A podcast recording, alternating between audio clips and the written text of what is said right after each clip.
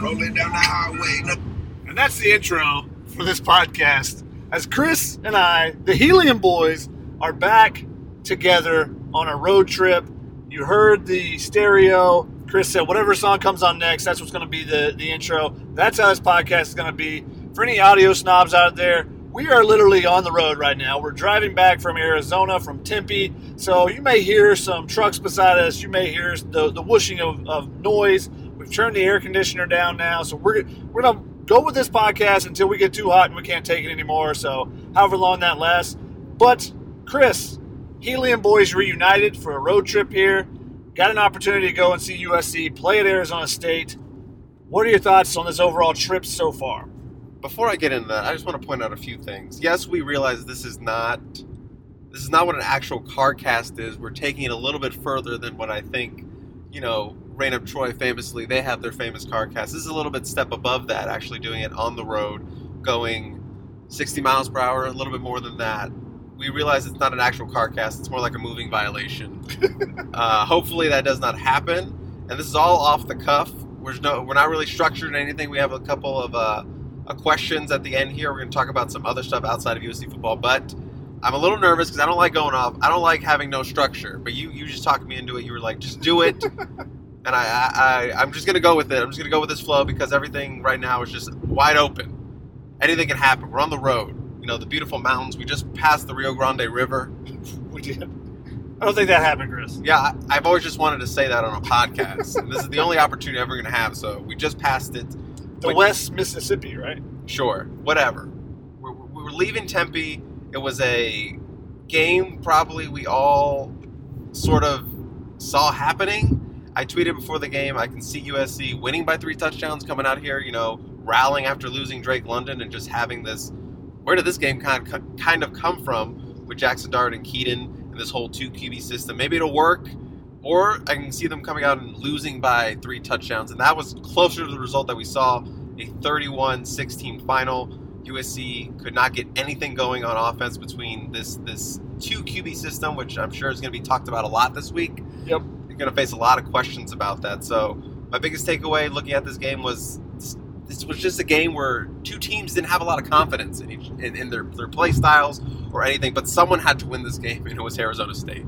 Yeah, I, I think you, you know coming into this season, this was a game you looked at on the schedule and go, this could decide the Pac-12 South. And my oh my, two programs that are nosediving, um, and, and for vastly different reasons. I feel like USC is kind of a buildup of things you know that had, have plagued them over the last few years, over the last ten years. You know, it's basically like it's caught up with them finally.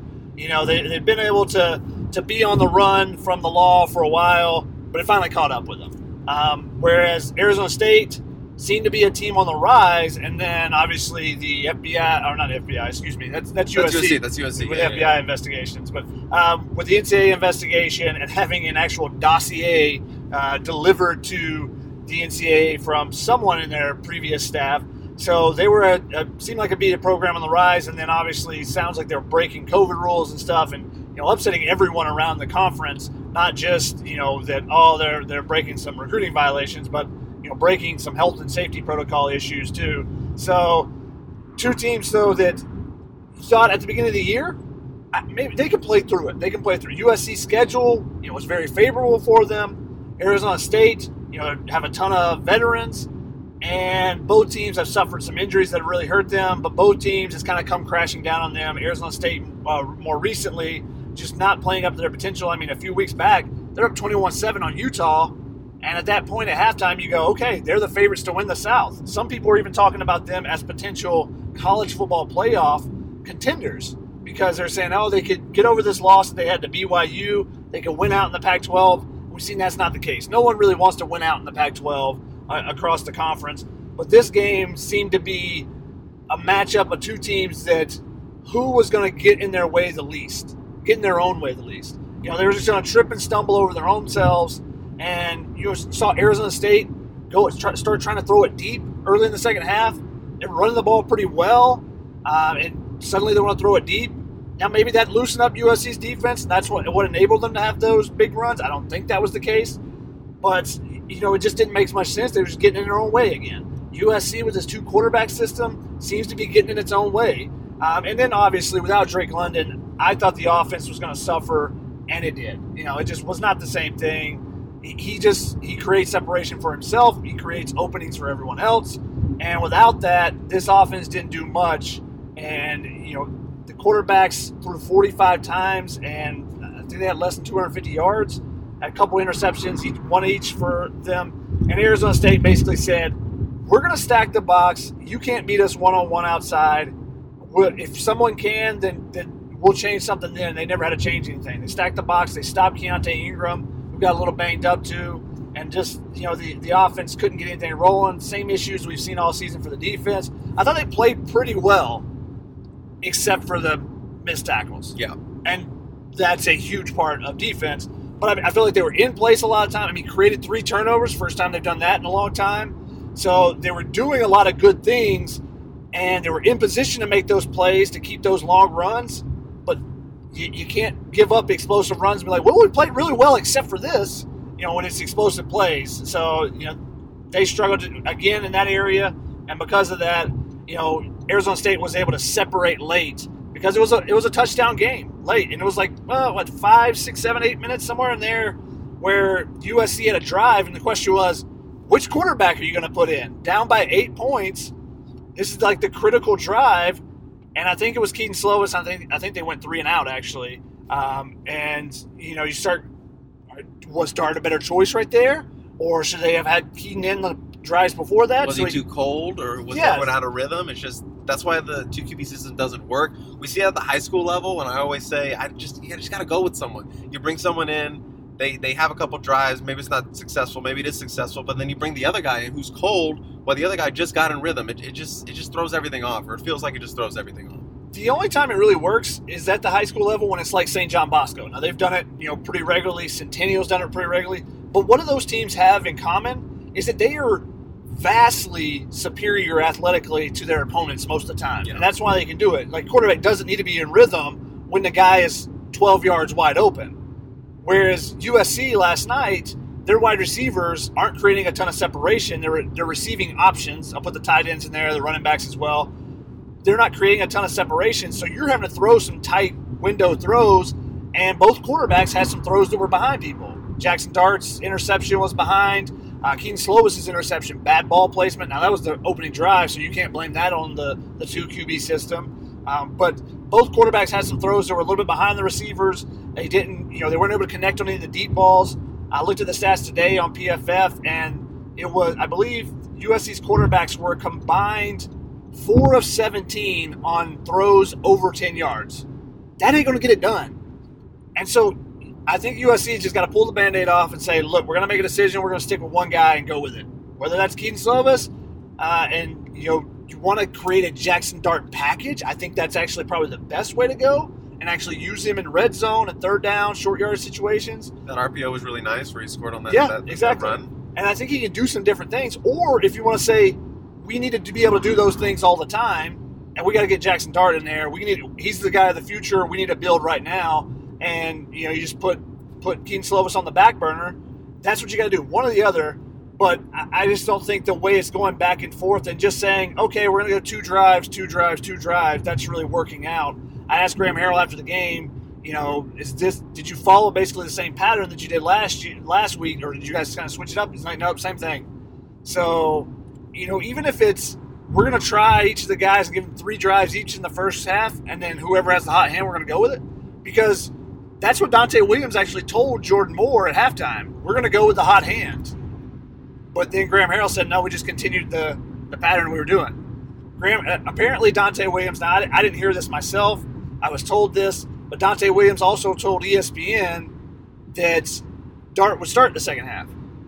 And then he, then Kedon Slovis. It's like there's so, I don't know if there's just a lack of communication, which could be, is definitely an issue if that's the case, or it's just trying to play mind games or whatever it is Love a good mind game. but this team's not good enough to play mind games. I think you're playing mi- instead of playing mind games with the opposition. I think you're playing mind games with an uh, a 20 year old and an 18 year old, or however old the two guys are, 18 and 21 year old. And instead of Herm Edwards, like Herm Edwards, I don't think he's caring about your mind games. Whereas these two quarterbacks, I think, are, and I think it's affecting them. And I don't think they're playing as well as they could. And maybe it's just Arizona State has a good defense, and we're just not giving them enough credit, and that's why they struggled yesterday without Drake London. But I just felt like neither one of the quarterbacks played up to their potential in this two quarterback system this past this past week against Arizona State. Yeah, the big stat for me when it comes to the offense is, like you said, defense created uh, three turnovers on, on, on the day. Only came away with three points off those three Ooh, turnovers. that's not just. good. I think if you come away with at least a touchdown in one of those scenarios, I think you USC wins this game. And, I, we even talked about it. I think Drake London in this game, USC leaves the desert with a win. Yeah, so Drake London's not. He's going to have 150 yards receiving. Now that's not going to be 150 plus what they already got. You know, probably 75 more, maybe even 100 more. But that's that's huge. You know, going from I, I can't remember what the quarterbacks combined for is like around 250, but getting to 325 or 350 for the quarterback's passing yards, and then also just because he he keeps the keeps you from being able to play just straight man to man outside. Other teams have tried that. Colorado tried that. Washington State tried that. What happened? They got absolutely burnt. So teams can't do that against USC because of how good Drake London is. Well, Arizona State was able to do that. So if you get them out of playing man to man, that creates a little bit more space for the running back. You get the run game going a little bit more. And the offensive line was okay. You know, it's similar. It's kind of what their season grade is right now. They're good, not great, not terrible. They kept the quarterbacks upright for the most part. Didn't open up a ton of holes. Didn't give up a ton of you know just blown plays where the running backs getting destroyed in that background. Uh, did in the backfield that did happen a couple times though. So that's why it's just kind of okay. And the fact that they were doing it with two backups at the end of the game. Yeah, it was a, ma- a makeshift line. You know, Yeah. Courtland Ford, starting left tackle, he was out, didn't really practice this week, so we kind of expected, you know, maybe we're going to see a little bit different. And Andrew Voorhees, the redshirt senior, the most veteran line, and you know, he stepped up left tackle role. I think he did really well. Uh, I think you looked at the PFF grades. I think he graded out as uh, USC's best uh, offensive lineman and best overall player on offense. So I think he had a really good game. But I talked to Justin Dedich about it, and he said, you know, while you know maybe we didn't give up a lot of sacks and maybe a couple pressures. Those pressures were key that we did give up, and he felt like overall when the line, when they needed the line the most, they kind of let them down a little bit. So I know in, they're internalizing that a little bit better, and kind of Clay McGuire kind of said something similar, like, yeah, I thought we were okay, but overall, you know, we didn't get the job done. We didn't get the win, so in, in that sense, you know, we didn't do our job. Yeah, they gave them some time. Now USC actually their best drives were when Arizona State committed penalties. When their defensive backs were, were holding or pass interferences, that helped those drives along because USC just wasn't consistently moving the ball. And I think that all stems from the run game. When they ran the ball well, when they had some explosive runs or even some six, eight yard runs and were able to pick up some first downs with the run, they were able to score points when they didn't run the ball. And I, I tweeted this out during the game, and I got a bunch of comments. But I said it's everyone wants to make it a Slovis versus Dart thing, but it's more of a USC run the ball versus not run the ball successfully deal. At least in that game last night, when they ran the ball well, they they were able to score points. When they didn't run the ball well, they didn't score any points. And that was with Jackson Dart or Kedon Slovis. Didn't matter. I mean, Jackson Dart, the first drive, he leads USC. His first drive leads USC for a field goal. Well, how did he do on that drive, Chris? He had no completions. So Struggled, yeah. You didn't really need him to do much. It was just like, you know, we're He- riding this. Where he's in there, he's managing it for us. yeah, he drew a couple of flags. I think he was he technically was 0 for 3 on the drive. Um, he did draw a couple of pass or a pass interference and a holding, I believe. Um, so uh, some people were like, "Well, Jackson Dart scored on both his drives. He's got to be in." I was like, "Was that really on him?" I, I mean, I don't like the two quarterback system, but everyone wants to immediately just throw it to Dart, and I feel like you're not really judging it um, on what the quarterbacks are actually doing. And I, I don't think either quarterback played well, and I think it's because of that two quarterback system, not letting them get into the rhythm they need to be. And I was never one to really believe in the whole rhythm notion, like a running back needing to get in a rhythm. He needs a certain amount of carries. I'm just always, I've always poo-pooed that a little bit, but I thought it was really interesting what Kedon Slovis said last week after the Arizona game, after the interception he threw. He said, "Yeah, that's something where the the linebacker was kind of you know taking off on the coverage and getting underneath, and that's something he didn't really see, and maybe he would have seen that a little bit better if he would have been in the game consistently." And I was like, hmm, that's kind of interesting. And football is a game where you're constantly adjusting and adapting as as you progress.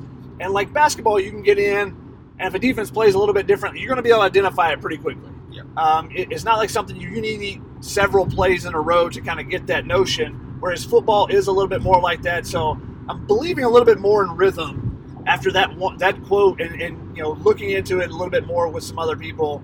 Uh, so I think it's something that that's going to be the ultimate question the rest of the season. But you know, especially this week, is what are you going to do with the quarterbacks? Are you going to continue this this uh, you know farce is what it kind of is of playing two quarterbacks and saying that they're these are equal quarterbacks and they're just so talented. We got to play both of them. But if you're hindering both of them, is it really beneficial to the team? Right. And I think that's the, the stage they're at right now. I think they tried it out and gave it a chance and said, I think after that game, you got to look at it and say, this isn't working. We got to make a change.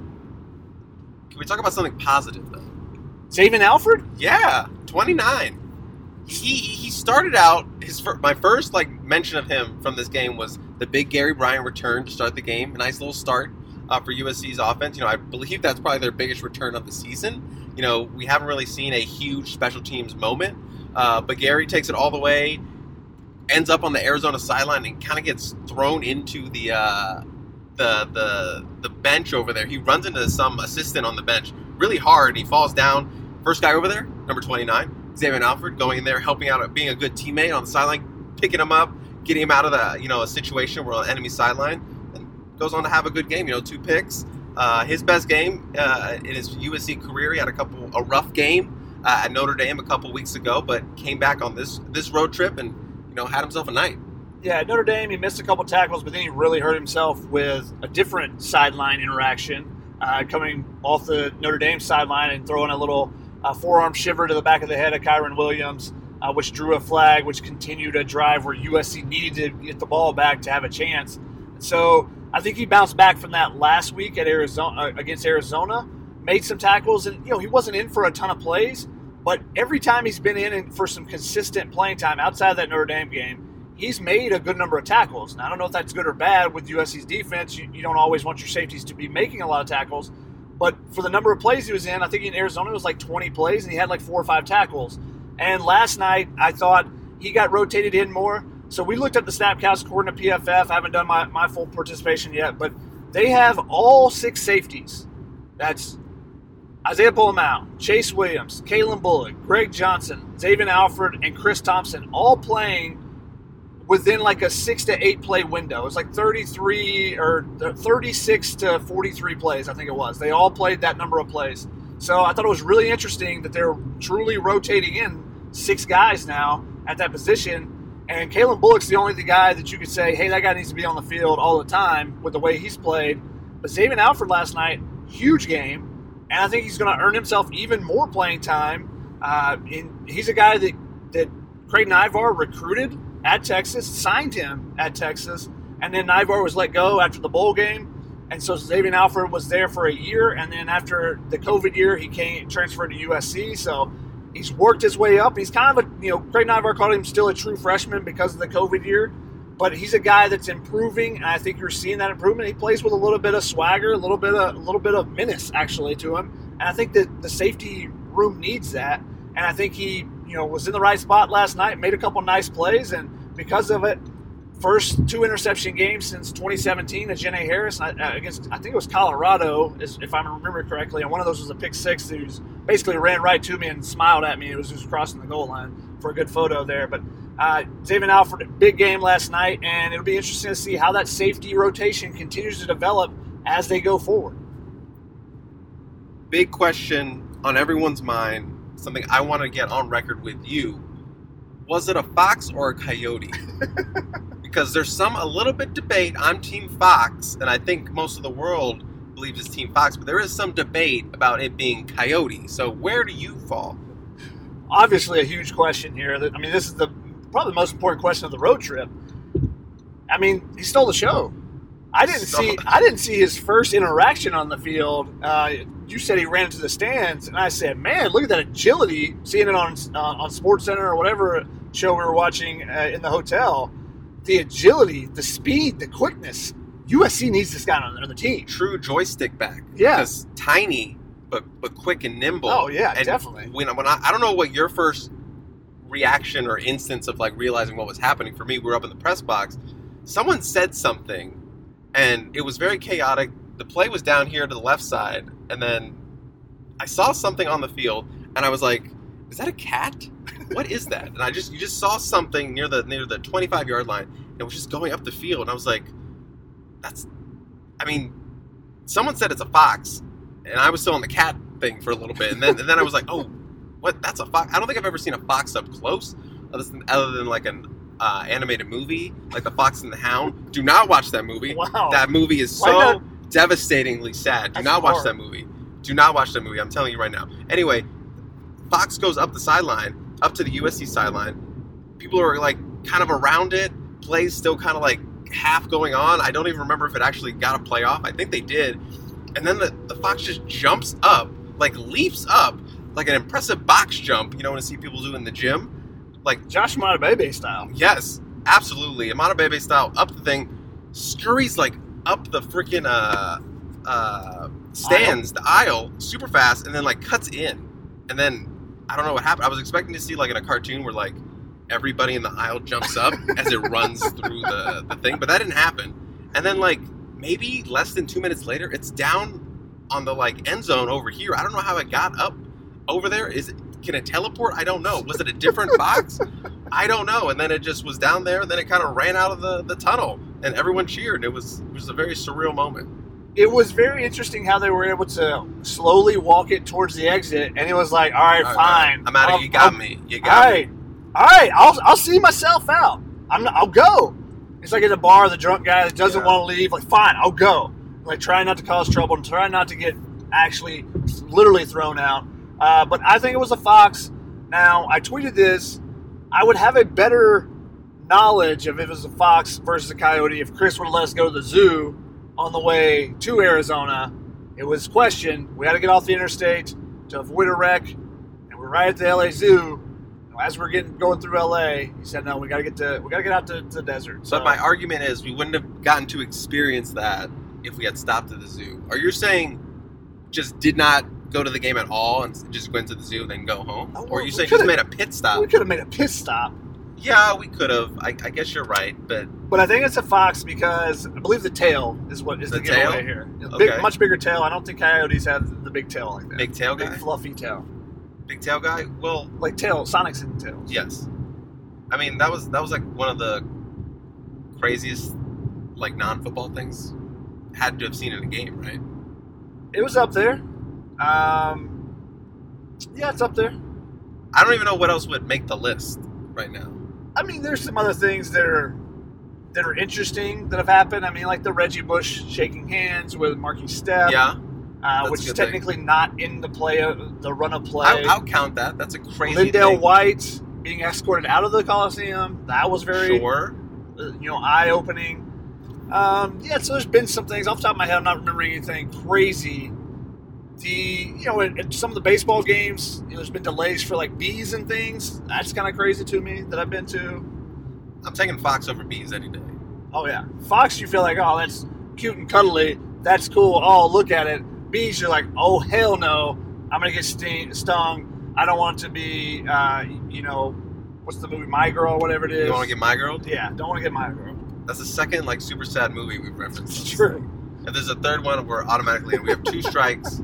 Third super sad movie. It's done. It's over. I'm just cutting it. just cutting it. All right. just just an update. We're 29 miles outside of Banning. Just to give you a little geography lesson as to where we are on this on this trip. 109 miles from LA, which is almost half the miles from yardage that Rachaad White had last Wow, what a what a tie-in. This is why he's the best in the business. What a what a what a pullback. Rachaad White went wild because USC couldn't tackle. And it was interesting when I talked to Michael Hutchings after the game, the linebacker coach. He said it feels like we, we stuffed them, we stuffed them, we stuffed them, and then one big play kind of breaks their back. And you know, I thought they did contain the run pretty well early until that after USC scored. You know, it's like okay, USC, you know, it scored, take the lead, ten to seven, and then back to back plays, just no tackling at all. And you're like, okay, no, never mind. No, this defense isn't isn't ready to like hold a lead.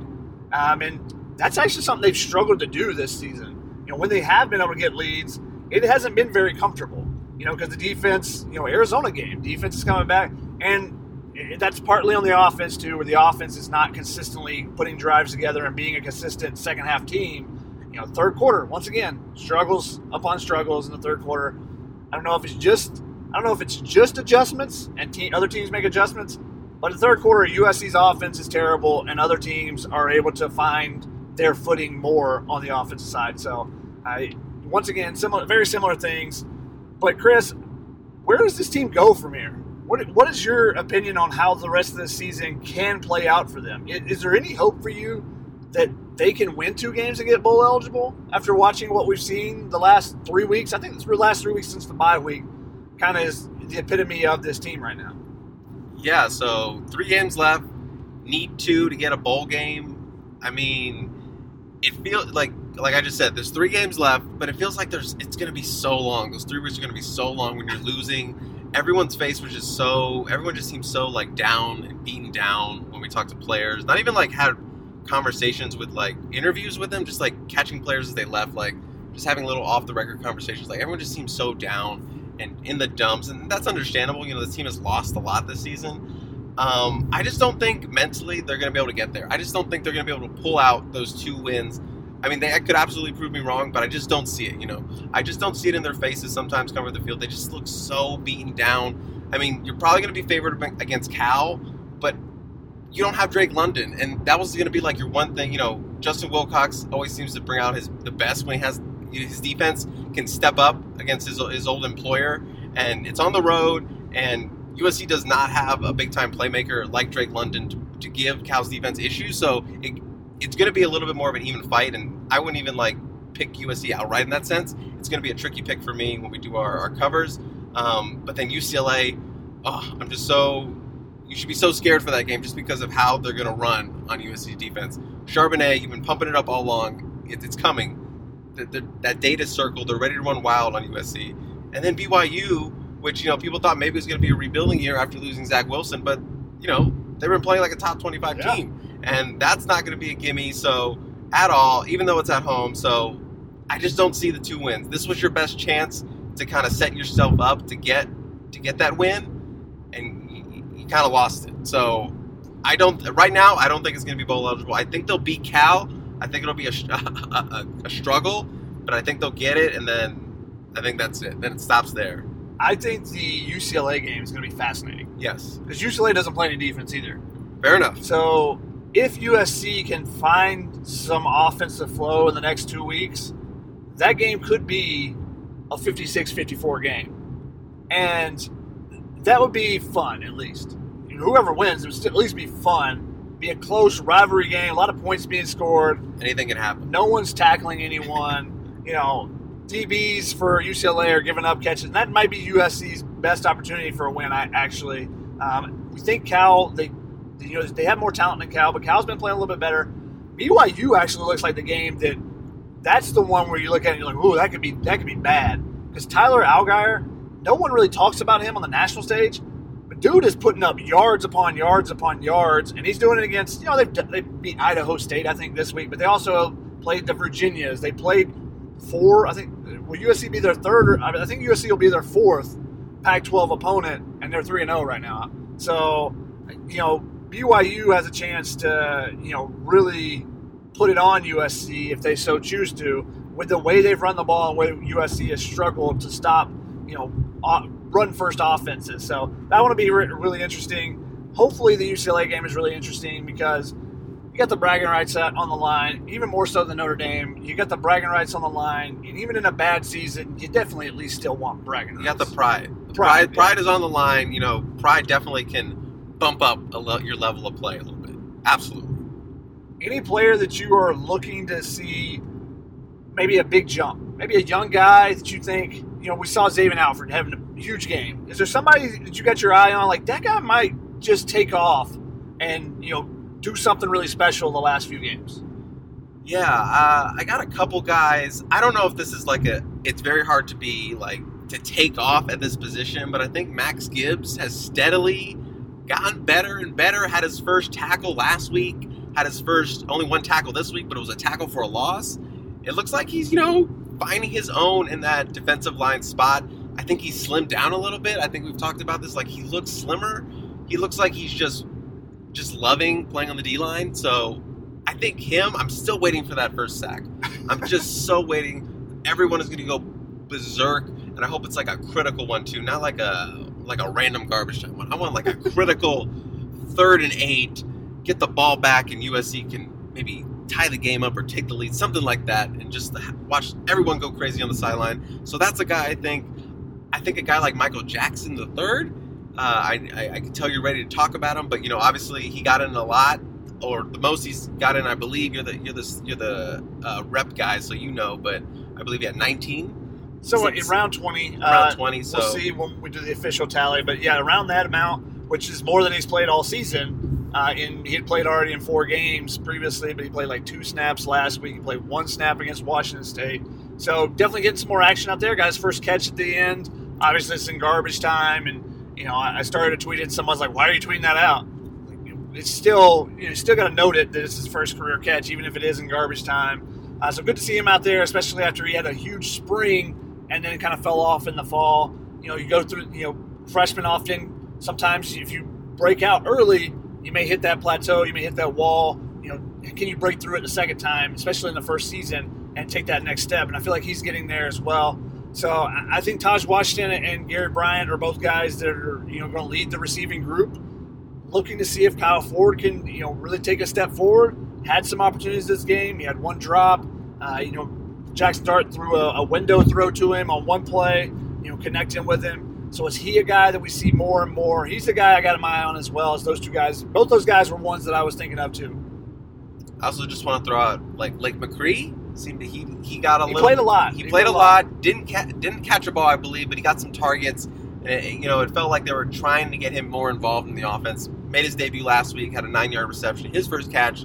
So you know, maybe that's the guy we see. You know, maybe catch his first touchdown in the in the last three weeks of the game. Maybe maybe you know put on a nice little game with 50 yards or something like that. So I I think that's a name to keep an eye on, especially with the tight end position that's kind of beat up right Yeah, now. he, he drew a pass interference call. Yeah, Chris, how, correct pass interference call. Chris, how was that pass interference call in the press box?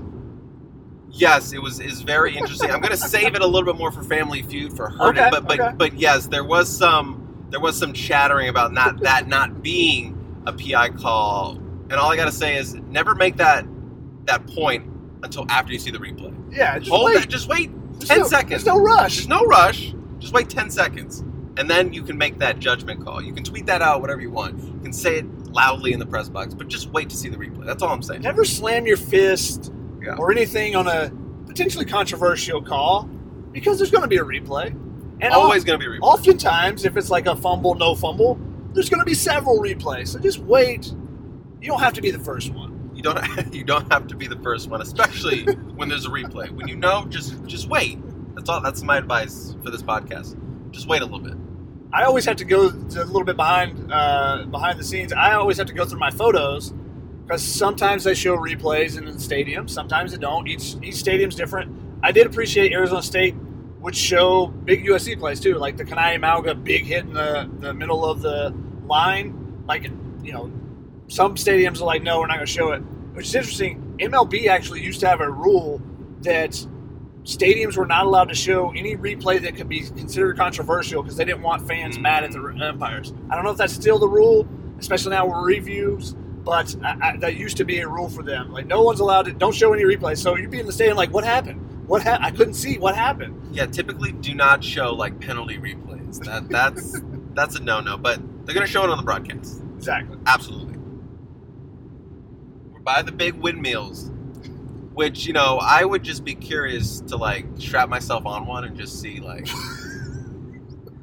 like like like not like Like, not like like like, like like, a ride, Flags? like a ride. Yes, somebody made like a windmill ride. You know, just strap me on and just like let me go. You know, just let me let me take a couple rotations. I mean, I'm sure that I I'm sure there's like some uh, roller coaster physicist or whatever scientist who knows what the limitations of this can be have on the human body, and it'll probably like kill me. But it just looks interesting. You know, you just want to hang on to that for dear life. all right, Don. on it. All right, Don Coyote. Um, no, I, I have no interest in riding a windmill. Don Coyote. Don Fox. Is there anything else you want to talk about before we get into some of the, our road trip questions and maybe some USC questions? No, I think we're good. Think we're good? Let's, let's bring up the road trip. Chris, what was your favorite part of this road trip so far? Oh my favorite part of my road trip. You're putting me in a in a on the on the spot right now. Yeah, we're gonna go some road trip questions. So if you're just in for USC football, this is this is a perfect time for you to, to cut it off. Though we are, we might have some USC questions at the end, so you might have to stick around. This is so tough. I don't. I don't. I'm just having a, a tough time thinking of one right now. I'm just trying to de- dig into the recesses of my mind. The correct answer is steaks and cakes. Yeah, I mean, that's like a classic. And if you don't know, Shotgun and I discovered this place in Blythe, Right before the border. right before the border. Border, Blythe, California. It's called. It's like this little uh, Small diner, small diner off the road, uh, off the off the freeway called Steaks and Cakes, and it's like With an inn. Not with, and. with, with an inn, With an inn. and it's like sort of run down. There's like a boat in the the random parking lot. It's like in a dilapidated area. The the, Boat in the decor- middle of the desert. yeah the decor is like all over the place. It's faded. it's worn down. It's like I feel like it hasn't been updated since like maybe the '60s. I don't know if it's even been around that, That long. I'm glad it survived the 2020 pandemic. I was Chris really was worried. I was the a little bit worried that it was going to be like boarded up, whatever, uh, burned down for the insurance money, whatever. and it's just like a, a nice little thing, tradition on the road trip. Even though it's, I think it's like the second time we've done it. Third time. Third time? Yeah. Wow, these things go by fast. So 2015, 2017. All right, 2017, 2019, 2021. uh, I was late on our departure day by two hours. That's a whole nother story. So we didn't get a chance to hit it on the way there like we usually do. So we had it on the way back. So today, a couple hours after we filmed this, so we're well fed. I have a nice cake in my belly. Um, so yeah, I would say uh, that was a highlight. I like the welcome diner experience at Arizona in Arizona. Always solid. Solid this, choice. This Phoenix. place, this place, uh, Shotgun found or knows about just the softest biscuits I've ever had. so I'm gonna be dreaming about those little biscuits and like being bundled up inside one, maybe sleeping on a couple. I knew I should have got a couple to go, but I don't feel like those those are the kind of biscuits that last. You know, like if I try to eat it the next day. It wouldn't have held the Kinda like a donut? Yeah, I mean, A good donut, you get it fresh, it's so good, but then it's a day old, two days old, just not the same. Yeah, pretty much. That that's exactly it. So I'm glad that biscuit will live in that memory in that moment. So I think those are kind of the highlights for me. I don't know about you. Yeah, Welcome Diner is always a solid choice. Uh, actually put on by from Pedro Moura, my, my good buddy, um, who covers MLB. He uh, put me on that one of the trips that I was in Phoenix. Told me I had to go there. Solid choice. Outdoor dining. It's in the middle of a neighborhood, which is kind of strange. You're driving to it and you're like, wait, am I in the right place? Uh, but some good drinks as well there. Just a good atmosphere, and they got good, good, good food and good desserts as well. And so Welcome Diner is also your. Not my. I said steaks and cakes. Oh. answer. So we're both both just picking food stuff. Well, it wasn't the game for sure. I mean, you could have said the Fox if you really wanted to. Um, Oh yeah, the Fox. it's up there. Yeah, it, it wasn't like something like crazy that happened, but Yeah, we had a solid hotel. It was a solid trip for us. Helium Boys trip, I think this is the best hotel that we have stayed in together. probably. Uh, I remember one year we stayed at sort of a sketchy place. Motel Six, probably. Yeah, it was it was motel. You know, you, you walk by, there's people like legitimately like living in, in, in these motels, and it's like we're in this. But we got Whataburger too. Whataburger's always solid, even though we had to sit in the line for a long time. That's okay, and I don't want to get into uh, In and Out and Whataburger debate. I just don't. I just don't want to do this. It would take up 30 minutes, but I think that that's something uh, that's something that's going to be remembered fondly because we've done that a couple times, getting Whataburger together. It took me to a DQ last time. We were in Arizona. Um, Which was your first time or second Well- time, which is crazy to me. I was like a, a born again DQ virgin, I like to say, because I got it once after my first tackle football game when I was like 12 or something. When I went, this is like the only DQ I'd ever seen. It was like, because we were up in like the rural part of uh, Maryland, and there was one, never been, went, got some ice cream, and that was it. And then you, now that I'm, you know, I went through puberty, had my first kiss, all those things, became a man. I can go back and have DQ again for the very first time. So born again. Okay, Chris, if you say so. This thing's getting weird. It's hot in here. Air conditioning's off. We're hitting a little bit of traffic. We're trying to move through. Do you want to get through some of these these road trip questions? Sure, We still, we let's still, go. We still have. So we we got a bunch. So thank you to everyone who like submitted. Really appreciate it. Um, we've been answering some, so you can look at my uh my Twitter feed at Chris N Trevino. I've answered some there, but there's some we haven't gone to. Chris, why do you have the N in your? Just to deliberate to differentiate me from other Chris Trevinos. Were you not able to get just Chris Trevino? I don't remember. I made this for my like internet class, my internet journalism class. We had to make a Twitter, and it's possible that I just tried for Chris Trevino, and then that wasn't available. So I Mhm. just went. I should actually look it up and see if there, that's actually taken. Um, so I just went with the end there. Gotcha. Okay, so I like this one from Samuel at SC Trojan underscore Sam, who is a fan of or friend of the Family Feud podcast. Um, what would be your first big money purchase if you won the lottery, and who was your first celebrity crush? Kelly Kapowski is still Bay.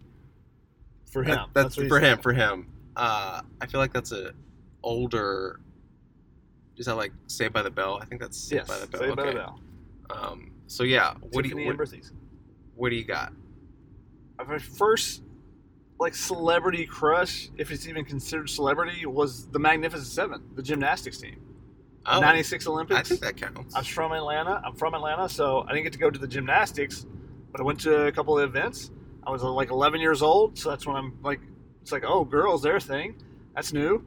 Um, and so, and plus, like Dominique Moceanu was like 13 or 14 years old at the time, so it's like, oh, I got Yeah, a shot. it's I like- shot. here. Yeah, absolutely. That no I, shot. I think no shot. I yeah, I remember being in the cycle where you always kind of had a crush on the the Olympic years, the like the you, the Team USA's like number one female gymnast, like Amy Johnson or Nastia Liukin. Yep. So you go through those waves with the with the Olympic years. Uh, for me, probably like an OG uh, crush for a lot of people from my generation or my age, you know, born in 1991, uh, is the original Pink Ranger, Oh, Amy, Jo- Jo Johnson. Yes, that was the one. Like if we're talking like awaken something deep and dark inside of me, that Deep and dark. deep and But dark, not a deep dark love. not a deep dark like love. Clay Oh, Helton. maybe a deep dark love. Clay Helton once had for. I don't know. I don't. You don't really know what love is at that age. You know. Valid point. Valid, Valid point. point. So I would say Amy Jo Johnson, the original Pink Ranger. Uh, that was kind of the one for me. And then your first big money purchase. First big money purchase. Are we talking just? We're we talking reasonable, or are we talking extravagant? It is whatever you want. If you want to because be I know what my extravagant one. Yeah, if you be. want to get a uh, shower Walkman with your first big check, yeah, go for it, man. Or if you want to buy a Lamborghini, do it. that's exactly what it would be. It's a Lambo. Are you like joking, or No. you like a If I if I was like I will would never spend the money on a Lambo, but if I win the lottery, then like I won't spend the money on a seventy or hundred thousand dollar car probably in my life. I just don't see the value versus a thirty thousand dollar. How much? What provides that much more value? But a Lambo is the one exception I have. They just they purr. It sounds so beautiful. Um, I love the sound of a Lamborghini, so that would be that would be mine if I was ex- you know making an extravagant purchase, and I would say I would think that would be allowed one if I did win the lottery. So I'd do that, but my reasonable purchase would be a house, some kind of house. Yeah, I guess if, if we're gonna break it into that, like reasonable, not reasonable, and I really did not think you were gonna say like a Lamborghini. It doesn't seem like you Oh, it sounds to so buy. good. Yeah, I guess. So you're just gonna like go to sleep to that. You're gonna pay someone to like rev it up a little up while you go to sleep. Someone, have, like- someone sits in the garage. Yeah, and you have a, a like a baby walkie-talkie, and you just like have it revved up. Yeah, I guess if you got that kind of money, I mean, you could pay me to do it. Uh, reasonable? I mean, probably just like for me, it'd probably be just like paying off like family debt or whatever, like clearing that out for my parents or whatever. Just like Yeah, I could probably could do that with my student loans, but yeah, who wants to do that? yeah, Lambo it is. yeah. I mean, if that's the reasonable route, and then like unreasonable, mm, yeah. I mean, I'm probably gonna buy like a. I've always wanted a Land Rover. Okay. Like a nice black Land Rover. They're just so nice looking. Range Rover though, or Land Rover? Sorry, Like Range Land- Rover. Range okay. Rover. Yeah, not a Ra- Land Rover. Range Rover is made by Land Rover. Right. A company. I got I got a little. It's hot in here. We're, we're pushing through it. Try. Sorry, my brain got a little screwed up. So Range Rover, nice little black Range Rover. I think that's what it'd be. I also might get a baby giraffe. All right, we're moving on because you're just you're What? saying things now. I've said that since 2010 when I A went to. baby giraffe. You know what'll Cup. become a full-grown giraffe at some. And it'll be awesome. All right. We'll be best friends.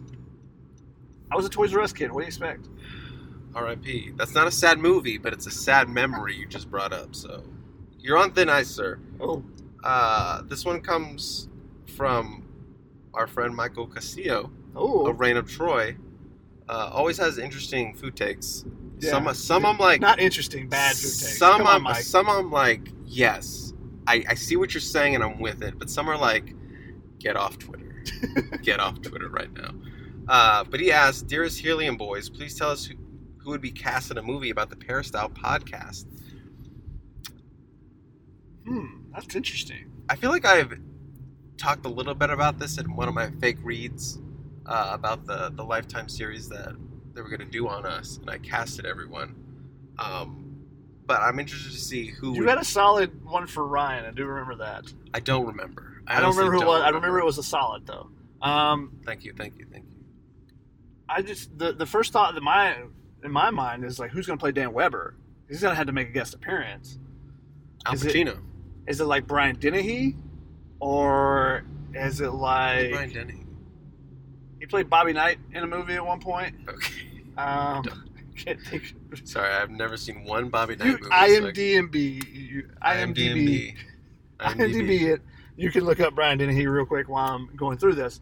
Uh, I also thought of maybe Will Paxton be, or Will Patton. Will Patton, I think it is. Yeah, I think you're thinking of Bill Patton. No, Bill Paxton. Will. no, not Bill Paxton Pullman, because that's the same person. okay. R.I.P. to one of them. I couldn't tell you which one. Yeah, I don't know which one it was. What's the guy's name? Brian Dennehy. Brian Denny. Um, but I don't know who would. Are we casting everyone or just ourselves? I don't know. I just that was the first one to come to my mind. But I don't know. Uh, I I'm don't- casting. I don't know Lil- that anyone can play me.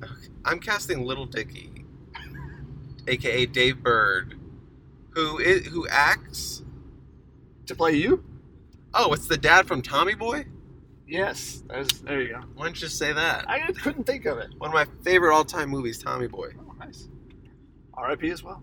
Late. Oh my god. Okay. Uh, yeah, I would pick Dave Burd to play you, Lil Dicky. He's already an actor, so we know he can act a little bit. He would have to tone down a little bit of his silliness because you're not as silly as him. Okay. You would have to be a little bit more serious. Uh, but you do have some silly in you. Obviously, you want to buy a freaking baby giraffe, so Nothing wrong with that. nothing wrong with that. So that's kind of the pick there. Um, as for myself, it's going to be Michael Pena, and it's always going to be Michael Pena. Yes, you said that multiple times. That's like a running joke with my friends is Michael Pena. If Michael Pena's in a movie, it's like, oh, Chris is in a movie. That's the joke. Okay. I, I wish there I wish he was a little bit younger because I'm not as old as Michael Pena. Um, but yeah. Do you want to pick someone for Keeley? I see. I'm terrible at this type of thing. My roommate is much better. She knows celebrities in and out, so she can do six degrees of Kevin Bacon like it's nothing. Um, but I like when people say things. I'm like, oh, okay, that would fit. Well, Exactly what you said on the first two, that would fit. But the only one I thought of initially was Dan and maybe Brian Denny. So I got nothing else I'm, for I'm, Keely. I'm sticking with my original Keeley pick, which she really didn't like, uh, and I was a little bit offended that she didn't like. But I went with Hilary Duff. Hmm, interesting. I think she's gotten that. Oh, she's also gotten a, on our YouTube comments during Tunnel Vision. She's gotten a young Sharon Stone, which I don't necessarily see, but that's what I'm people gonna. say. I'm gonna. I'm I don't think that we can bring a young Sharon Stone in to play her. Uh, you can do anything these days. oh, hologram it. No, I just meant like CGI. Oh, see, yeah. it's the same, same thing. Let me see a young Sharon Stone. Really quickly. But what about Ryan? Who plays Ryan? You had a good one. I just can't. Did you say it was? I think you said Luke or Owen Wilson. One Oh the yeah, Wilson it brothers. was one of those. Yeah, that's it. Luke Wilson, right? Luke Wilson. I can see that. See, Chris is much better at this, so we'll just go with his original picks. I could see a young Sharon Stone. I could see it. Okay. You could talk me into it. All right. So, I know that wasn't like a completely jointed effort on that, but that's what we got. It is. We are on the road. We're stuck in traffic, so we're giving, Uh, you what, we're giving you what we got. We're trying to actually get beside the trucks so we can be in their shadow right now to Uh, avoid the sun. Steven at our Go Man Is, uh, he actually gave us four questions for the road show. We only did two on the way up, so we still have two left. They're Should we- all like, Should we recap the first two? Yeah, we'll, we'll do that. They're all music themed. Okay. So it was, uh, first one was favorite album, like Truly No Skips. I said 50 Cent's Get Rich or Die Trying album. You Went through a lot. you went through a lot, and I said, no, Shotgun, you have to pick one, and you kind of just still copped out anyway. I said any OutKast album. Any OutKast album, which I will accept, but still, like, okay. Also, I said m.A.A.d city from Kendrick Lamar. That's through a lot probably the best album of recent time, just a full album. He went through. And then Starboy, The Weeknd, because I'm a big Weeknd. I didn't realize that that he was a big Weeknd fan. That's something I learned on on this trip. and I both enjoy The Weeknd. I can write to it, uh, and I can just listen to it anytime, any mood. Feels good to me. Two was guilty pleasure musical artist. I said Tyga. I also Um, had an issue with this one. Had a struggle with this one because I don't. If I listen to it, it's not a guilty pleasure to me. I don't really care what other people think about it. So, Right. um, but you, I mentioned some different artists. I was like, maybe that some people would consider it this, and you went with which one? Uh, Nick Jonas. Nick Jonas. I like Nick Jonas. He sings with emotion. I like, I like artists that sing with emotion. So As do we all. But I think doesn't later. have to be the best sounding. Prefer it to be sound good, but sing with emotion rather than the the sweetest sounding ever and there's no emotion in the voice. later at the welcome diner you kind of had an epiphany and said oh Katy Perry could also be a good Yeah, Katy Perry could be in there. It's not like some of their some of her songs, but their songs yes the group Katy Perry. I like her songs when there's rappers involved. Usually. so we're getting to the new ones now. Number three is go to karaoke song. Ooh. and I just want to say I'm not a big karaoke person. It's very big among my friends. Like I don't like it unless I'm drunk. Unless I'm just like absolutely So, un- so unless you've had two drinks. Yeah, unless I've had two drinks and I'm like nice and drunk, will I do it? Um, but like, if I was like, like, let's just say like I'm like optimal drunk and I'm like optimal, like I want to do this and I want to perform. It's gonna be uh, oh, Nelly's. Uh, I'm blanking on the song. Country Grammar? No, no, no, Hot in here? no. Take a ride with me. Is, Oh. It's, Country Grammar. Oh, no, no, no, no, no. It's what is it? ride with me. Ride with me, yes. There it is. I was on I was on the right path. It would be Nelly's Ride with Me. Just want to do the Vanna White line. it's just so I loved singing that when I was a kid. Hell no. You for real? yeah. It's just it's just so great. A- incredible beat, just so catchy. I have to listen to it anytime it's on. It comes on my uh, my playlist or whatever. It's just a great song and I love it so much. So that would be my pick. If I was single, Oh no. when I was single, we go with like an Usher, nice and slow. Okay. You know, some kind of R and B music. It's, it's more difficult to mess with the words than Because um, it's slower. slower. Yeah. Even the quicker parts, I know the words. So um, that's what I would do then. Some OutKast songs. Anything outside of Miss Jackson. I don't really like Miss Jackson, even though that's everybody's favorite. Okay. I know almost all the lyrics. So Do you do karaoke? Like haven't done in a long time. But are you like a karaoke person? Like if it's like, I don't mind it. If it's like shotgun, hey, you want to go shotgun? Want, want to go? yeah, uh, if, if other people invite, then I'm in. But it's not usually my invite. Okay. What is your invite to people, Chris? What is the thing that you like to do and you try to get other people involved? good, good, great side question. And it, I mean, depends on the the mood, but usually it's go see a movie. Okay. Like go to a movie theater, watch a movie. I Mhm. love that's what I love doing, and then play a board game. I like board games. I'm a big board game person, and haven't had a board game night in a while, so I'm gonna try to probably get one of those going. But yeah, those are probably the top two: I like- movie and board game. I like trivia related board games, Mm-hmm. Trivial Pursuit, those type of things. or trivia. That's just something we used to do a lot before pandemic. There was a couple of Pandemics breweries, ruin everything. couple of breweries around that did trivia nights, and we love used to going those. Uh, you know, get usually would start off with like me and my buddy, and then like people will arrive late, get the group Yep. to like four or five, and then we're kind of like we're in third place. We can do this. We can do this. We, we carried the team to this point. Let's do it. Um, so yeah, which brings up a side thing. When I first moved to Long Beach, I was doing trivia with my friend Tyler, who you know, Mhm. and we used to have this uh, trivia spot we used to go to, this bar, and we used to have this rival trivia group called the Mad Hatters. Oh. and they were like an older group. Like i'm talking like 60 70 maybe the youngest is like 55 range. Like an older group of like maybe like 10 to 12 they would always win.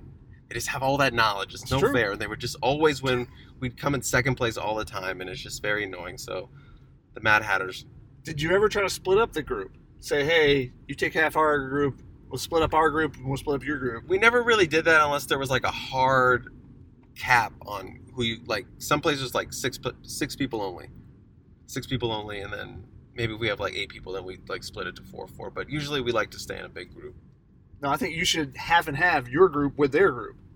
Six of their older people with six of your younger people, and then the two groups can battle each other out. they would never do it they're too smug Eh.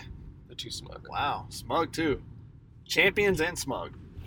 Understand? win with class that's all i have to say No 106 to 0 games for you? no Huh. none and what's your go-to invite I like bowling. oh okay Something that not a ton of people like, but, you know, I don't do it very often necessarily or anything, but I enjoy bowling. I had a bowling class in college. That was really fun. It was literally just you go to the bowling alley. We had like two like actual assignments. For one, you had to figure out how to score in bowling, which I already knew. Uh, but you just go and you bowl for an hour and a half. i like bowling it's not a it's not like an every week thing but like maybe it's like No. oh, let's go bowling let's go night bowling let's go glow in the dark bowling but i don't know how drinks you're doing it. But now, looking back on it, bowling's disgusting. Put your fingers in the holes. You're getting some chicken tenders. You're putting it all in. You know, it's, it's, you got to be a little more conscious now, moving forward after 2020 when you go bowling, because bowling. Do you got to have your own balls. What you're saying? No, I just like you gotta have wipies on. You can't just be like, "Ooh, chicken ball, chicken ball, chicken ball." You just gotta, you know, mix it up. You gotta, you gotta wipe down everything now. That's all I'm saying. Bowl with gloves. That's Bowl with gloves. There's the answer. uh, and number four, who has the worst taste in music for everyone who works interns at the Peristyle? I don't know any of the interns' taste in music, so Yeah, we're we, gonna, we we're don't really because especially because of the pandemic it's not like they're in the office with us or anything We don't have an We're- office really. Well, the well, studio. we have the but- studio but, but, like, but still like it, we're not we're not riding around with them necessarily or anything like that so you don't really find out anyone's music taste that way like i barely know chris's music taste so I mean, our music tastes pretty much align a little bit. i would think Uh, that but I yours don't is necessarily but yours is a little more diverse. I, I, I mean, I would probably guess myself just because I don't really consider myself like a music. I don't know what the word I'm looking for. Like, I don't like a new album comes out. At least nowadays, like a new Kendrick album comes out, and I'll just listen to the whole thing. I'll just play the whole thing and listen to it. I don't, I don't do that. Like, I'll hear a song, maybe off the album, so, oh, I like that song. And then maybe I'll randomly find another song and I like that song. So I don't listen to full albums like that anymore. Yeah. like not when I people do actually Yeah, I mean, some people do when things come fresher out, but I don't. I don't really care that much about it. People are like, "Oh, did you listen to this new album?" Like, "I'll get to it eventually." Wh- which songs are on the radio? Okay, I've heard that one. That's it. yeah, that's, that's pretty much how I am. So I'm very limited in my musical like like oh, I don't know this artist. I've never heard this artist or I don't know. I'm just not like very like music is not very diverse. It's very like hip hop and R&B. I listen to rap and classical, so Yeah, you're very you're very like I'm all over the place. you touch a lot of places. So I, I would consider me, if we're talking about musical tastes, I don't have a lot of. Uh, you're like a buffet. I'm like a, I'm like a restaurant that only has like three things on the menu. I'm a buffet with no seafood, which would be country music. I don't listen to country music, but For anything someone else, from like, the whatever. south, that's that's surprising. I had to listen to plenty of it growing up. Fair enough. So those are all those questions for there. I think we have one more. Um, let's see. Jordan Simone on the ASU podcast stated about this comes from. Oh, this was a DM to you. Yep. These players don't even realize that they're being coached so poorly. and it made me think in general: Do players really know good versus bad coaching except for the results? Were USC players gaslit all these years by Helton, I don't like the whole gaslit term. Um, especially in this context? I don't like any political terms because people try to use them so often, and it just is uh, annoying to me. Uh, but to answer the first question, uh, and Jordan Simone, you know, he got fired from his job. Now, it's a bad look for ASU for him to, to be saying these things when he's employed by school, and that's what happened. Um, but that's the the pride and the you know the the heart of a, of a player. You want to see their program be doing better, and like this is very similar to a Su'a Cravens. You know, if he was given an open mic all the time, because he's got plenty to say about USC, especially with the way they're playing right now. And there would be some stuff that the administration wouldn't like, and you know that's it's a tough situation. So don't necessarily put a player in that. Don't you know? And maybe that's because he went on this podcast that was separate, and that's why they were upset about it. I don't know, but. Uh, the the question about do players understand when they're being coached good or poorly? Once you've had a good coach, then you understand all the poor ones. Um, in the moment, you may not understand a poor coach. Like if you go from high school and you've had a decent coach, and you go to college and they're decent, you may not understand that you're not getting the greatest. But if you go from, you know, if you've had Jason Negro as your head coach at Bosco, and then you go to USC and there's a bunch of turmoil and just just a bunch of issues outside of the white lines, and you're like, why is this program run like that? And you would ask if you're a freshman or sophomore, like, does this happen everywhere? And that's when, if you go to St. John Bosco, you ask DJ at Clemson, you ask, you know, guys that are at Nevada and, you know, Idaho and small schools and big schools, and you get that background and information. And, you know, guys trade their war stories basically, and you understand this doesn't work, this does work. In, college, I had a, a coach that you know, we weren't being coached well. And we basically, there were some people that went to the, the athletic director and said, what is what's going on here? We need a better coach, basically. Some of the players did that. So you, you kind of understand it when it's happening because you, you players understand the potential of players. They understand how good each uh, everyone is versus who I played in the past, you know, whatever. So you understand what the potential of your team is, and if you're not coming together, and you know, you usually can identify what the issues are. And you know, to be straightforward and honest, I've talked with some of the offensive players that say the USC offense just isn't working, and they it's they put it on the coaching.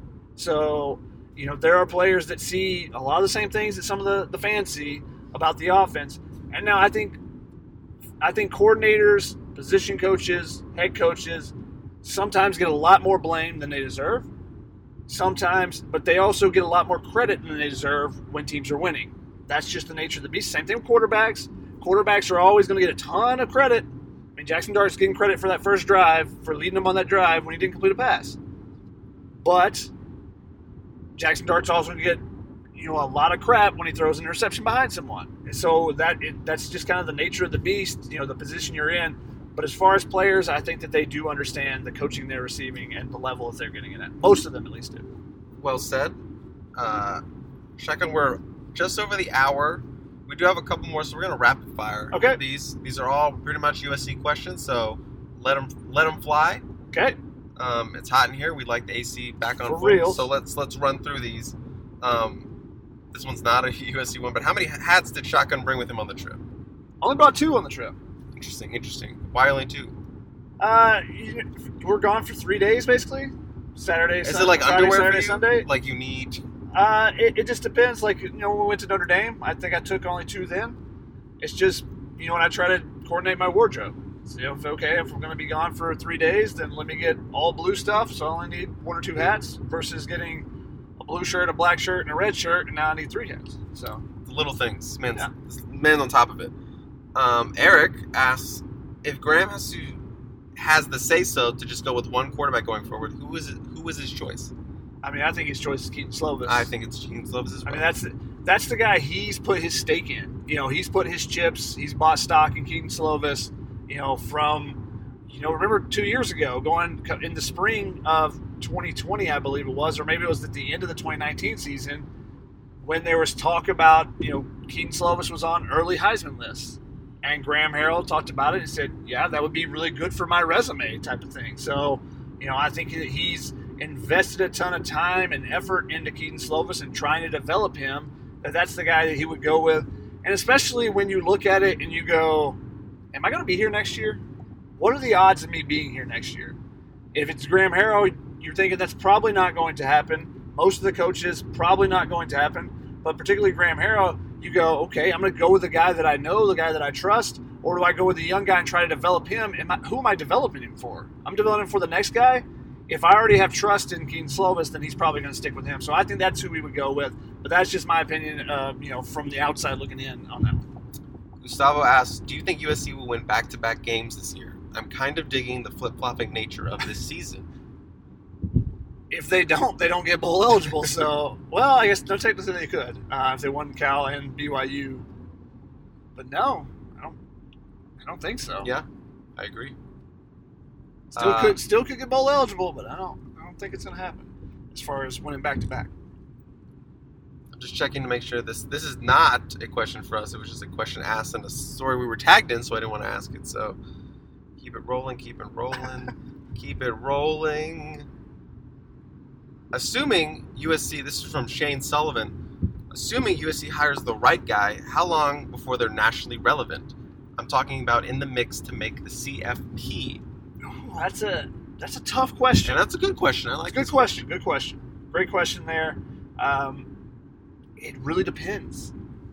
How quickly can you restore the talent level at USC? And there's some deficiencies as we've talked about. and there are deficiencies. Um, and it was, I think, those deficiencies are even actually uh, exacerbated by the injuries they've had at certain positions, and that's going to happen at times. Even if you're really deep, you know that's going to happen. But have you ever really looked at Alabama or Clemson recently and been like, they just don't have anybody there because of a couple injuries? You know, they're just completely deficient there, and that's happened with USC.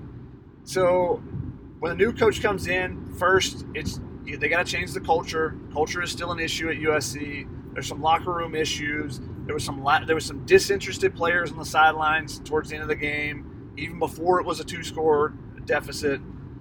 That's got to be fixed somehow. They've got to figure out, you know, they got they got to learn how to tackle better. And I know that the current coaching staff has worked on it over and over and over, but part of that is will and desire you know, you can put guys in the right position. You can teach them all the fundamentals, but if you don't have that dog in you to go and make that play, sometimes you're just not going to make that play. So, you know, part of that is recruiting, but part of that is mentality. And if you can change that mentality and you can turn, you know, if you can turn 10 guys on the roster that currently don't have that and you can turn them into having that, that changes the roster really quickly too. Uh, and you can go in the transfer portal and pull some people out. But I had this conversation uh, a couple days ago with a baseball coach. He's like, "Yeah, we got this transfer from so and so," and I was like, "Yeah, I heard good things about him." And you know, someone was saying that you guys are pretty high on him. They're like, "Yeah, but we gotta we gotta make sure we temper our expectations because we understand if they're in the transfer portal, they're in there for a reason." And my comment was, "Yeah, how many number one picks have you ever seen go in the transfer portal?" You know, you have seen Baker Mayfield. That Joe was Burrow. Joe Burrow, yes, in football that can happen at the quarterback position. Have you seen it anywhere else though? It doesn't. It doesn't really happen. Um, if you're talented, you'll be on the field. The only one is quarterback, and that's because it's such a one person should play all the time, Right. as we're seeing at USC. So, you know, I don't think quarterback depth or quarterback talent is the issue at USC going forward with the guys they have on the roster. With Devin Brown, if they can get him in the class, I mean, if they get him signed. So, you know, it's some other positions that maybe you can go in. But again, offensive line's super hard to get in the transfer portal, but you might be able to find some pieces that piece it together quicker, like they did with the safety position. I mean, they've added a ton of a ton of talent at that position, both recruiting and in the, the transfer portal. Now, could they do that in some other positions? That'll be a big question. But they can. The fastest. What do you think is the fastest, Chris? I would say maybe I'm just like really off on this, but I think like maybe three to four seasons. My guess would be three would be the fastest. Maybe you might actually could do it in two. Yeah, just because I think it's going to be easy to recruit at USC. It's Yeah. USC. You bring in a coach. You know, you get you get you get a a, a nice splashy hire. They're going to have energy. They're they're going to have their staff. They're going to be energized to like bring in recruits, they bring in their guys, and it's easy to recruit at USC. We, we, we know that. We know they're being poached in the California. They've done a better job with Donte Williams and all that, but I think I think it won't be as uh, big a struggle as people think it might be to, to get kids to come back to USC. That's not going to be an issue. They just need to get the coach in there, get them in front of players, and I think the players will come. And then you're going to get some talented kids, and I think obviously they're young, but I think you build a couple seasons, and I think three would be the fastest. That that's my guess. I think two would be the fastest, and it's because there's so much turnover in college football. You know, you, rosters just turn over really quickly. Um, there's not a ton of guys that are fifth and six year guys that are playing through a program, or you're not not getting many guys that are four year starters or anything like that.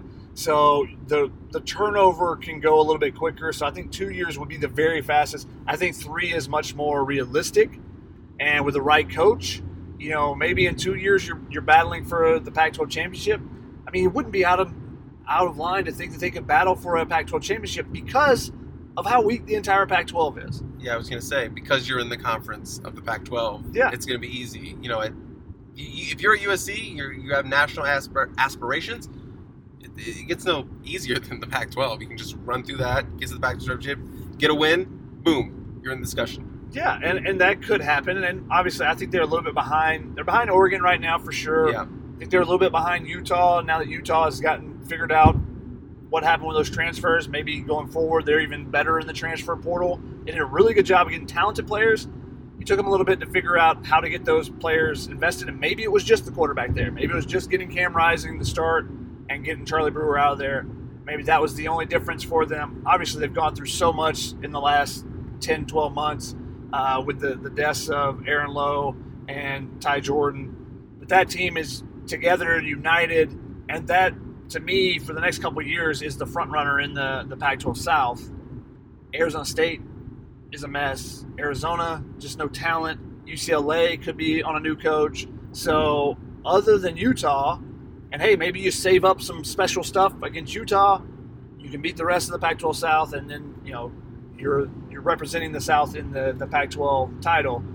That's all a possibility within a year or two but getting into the national conversation and getting into the college football playoff is another step beyond that. I think it's going to be a step by step process for USC. I don't think they'll jump a step in that one. I think it's going to take a little a little work in progress, but it all comes down to how quickly you can change the mentality and the culture inside that that locker room. Thank you, thank you, Shotgun. Thank you for those questions. That was our last question. So one last question for you, Chris. Oh no. What was your favorite road trip you've ever been on? And I'll start to give you a second to, to, to process Okay. and go through. Uh, I've had two really awesome road trips. One where I went around the country in 18 days, uh, stopping at baseball museums and libraries and doing research uh, for for a baseball book.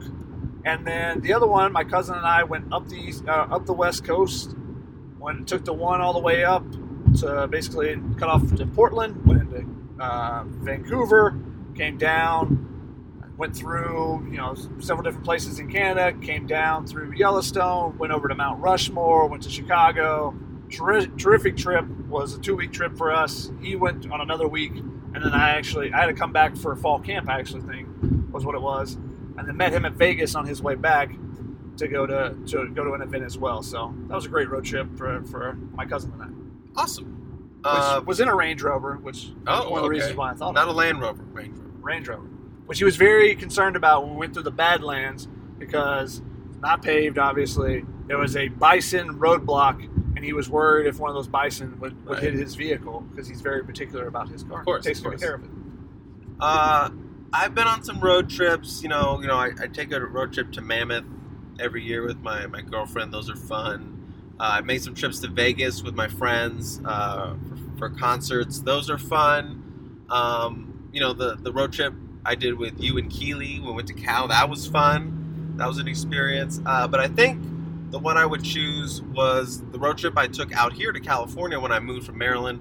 I went across the country with my dad. I wish I'd we had given I'd given myself a little bit more time because I think we did it in like three days. Uh, didn't really like stop along the way to like experience it, but I was with my dad. I appreciated that he came with me, you know, to help me move out here. Um, and again, it the main it was mainly just us in the car, driving through the night, stuff like that. But I think that's always something I'm going to remember doing with my dad, Nice. driving across the country. So I think that's uh, that's my choice uh, for for your for your question. Is there a quick worst road trip? Mm, no, not really. Just like having to be the person to drive back after you know partying all night in, in Vegas and like having to be the one to drive. That's not that's never fun. That that's probably the worst thing. I've never had like anything like Especially if it's Sunday and Yeah. there's so much traffic coming back Yeah. to LA. never anything like broke down or like had a huge fight. Everyone split up. everything exploded. Forgot our bags. Nothing like that. So I've been pretty lucky with road trips. But yeah, I, I would have to say just like having to be the one drive back and everyone's like sleeping and you're like I gotta I stay just away. gotta stay awake. Let me play some music or something like that. So that's about it. Uh, I drove to Omaha a couple times for the College World Series, and the last trip that I made was in Colorado, middle of the night, three in the morning or so, about an hour outside of Denver, and I did not see that there. I ended up hitting something, Oh no, and a human body. it was not a human Oh, body, okay. thankfully. I thought you were. Um, yeah. Suddenly, uh, the the cast of I Know What You Did Last Summer showed up. right. Sarah Michelle Gellar was, or uh, What Jennifer a- Love Hewitt was there. What a, what a what a reference. But uh, I heard something, and I was like, "What is that?" And I just got my car serviced. I thought something had been left loose. Pull over. My transmission was messing up. Ended up having to be towed 45 minutes backwards Oh. towards Denver. oh no. Um, had to wait around until the place opened. Oh. At, on Saturday morning at like 9 a.m. So I'm waiting at a McDonald's for about four hours doing Oh. some writing. I had to write an LA Times story while I was in the dealership. They're like, I'm there way before anybody else. They're like, oh, we'll get to you after we're our uh, scheduled ones, all our appointments. So I had to wait around extra hours then. Oh. They finally look at it. I either hit a coyote or a woolly mammoth, one of the two. Woolly mammoth. Not exactly certain. Could have been a mini woolly mammoth. But then I had to take the train the rest of the way to Omaha because my car is, is going to take multiple, take several days to, to fix it. And then uh, came back and took the train back to get it too. So it was a very interesting trip. brutal. Yeah. Just so brutal. Some little kid, some like 14 year old kid, like sleeping on my shoulder. Everyone wants to sleep on my shoulder randomly. Just have that kind of shoulder. I guess. I had that on the last flight back from Chicago too. All- Riverdale. All right, shotgun. We're in traffic. We're about 91 miles from our destination. We did our first Helium Boys CarCast on the move, on the go CarCast. Um, this is your idea. You wanted to do it. We did it. We're about a little bit. We're about closing on an, hour and 20, so I think it's a good place to stop. Yeah, we gotta Um, stop this. we, we need our air conditioning. We need a reset. Uh, so thank you for doing this. Hope you listened. If you made it this far, congratulations. Uh, You now win a prize. you now win a prize. Go to go to 378 Fifth Avenue. Find a key under the bench. Take that to the to the World Trade Center Memorial. You'll find a guy named Mike in a trench coat. He will lead you the way. Hold on to that key. So thank you, thank you all. Shotgun, anything you want to say before we go? No, thanks for listening, guys, and uh, you know we'll see you on the Family Feud podcast as well, and the rest of the rest of the stuff this week. But uh, we'll see what USC does going forward. You know, obviously, wasn't a great trip for them, though. I will say, leading into the game, they didn't have any travel woes. They didn't have a plane tip. They didn't have. They get stuck on the tarmac for a while, which happened at Notre Dame. Had some issues there, so at least they travel well, and they safely returned home too. So. You know, that's always something that gets overlooked, but safe travels are always important. I'm Chris. That Shotgun. Together we are the Helium Boys. Uh, and that's it for this CarCast. Thank you, Ludacris, for letting us use your song as our intro.